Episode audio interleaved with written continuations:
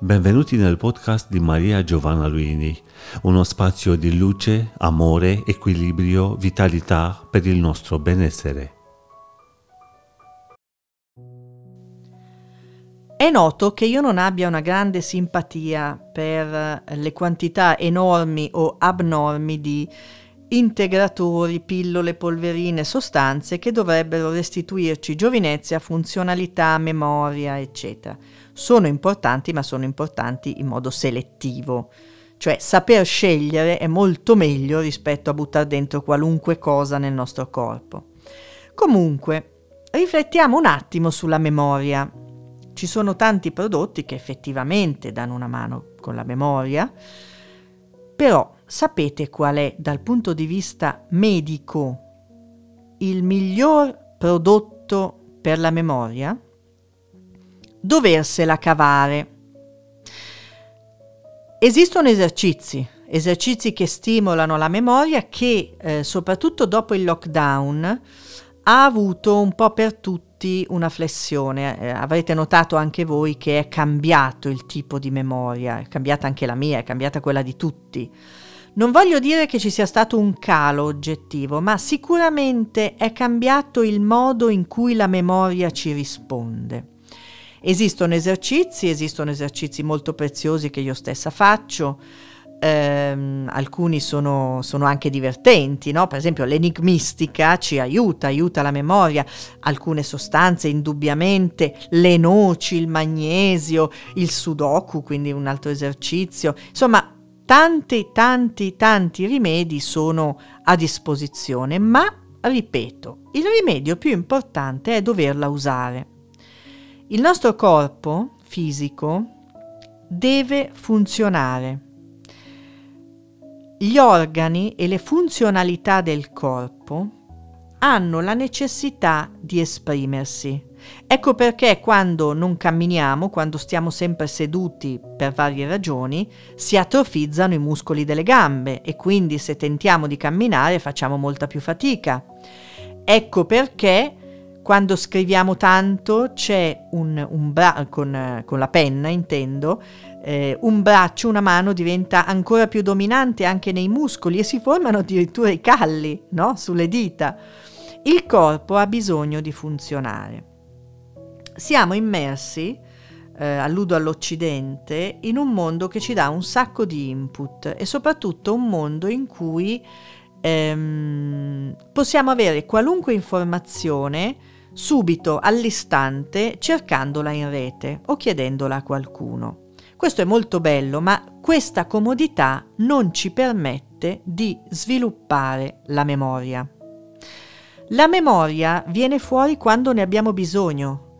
La memoria è qualcosa che noi non possiamo eh, nutrire di costanti aiuti altrui tendo molto ad aiutare gli altri, soprattutto in famiglia, tendo molto a sopperire eh, alcuni loro momenti di, di, di carenza e a dare troppo. Mi sono resa conto che in questo modo non faccio il loro bene.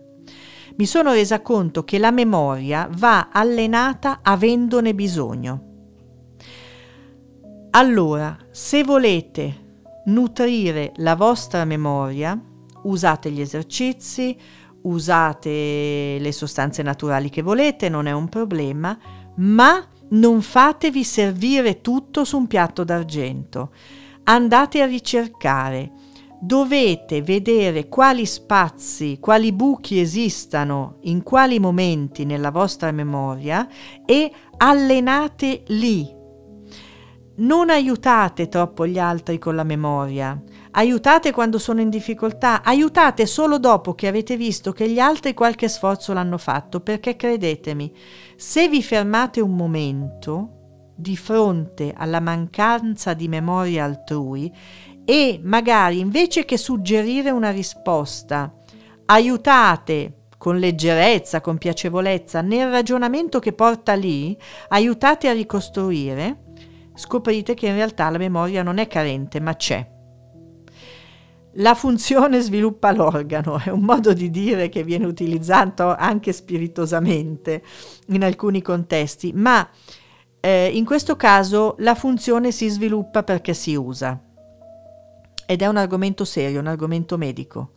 La memoria va allenata, la memoria non va atrofizzata con continui input. Non possiamo trovare risposte all'istante ogni volta che vogliamo, evitando quindi il normale processo di ricostruire, ripescare dal nostro cervello, aprire i cassetti della memoria.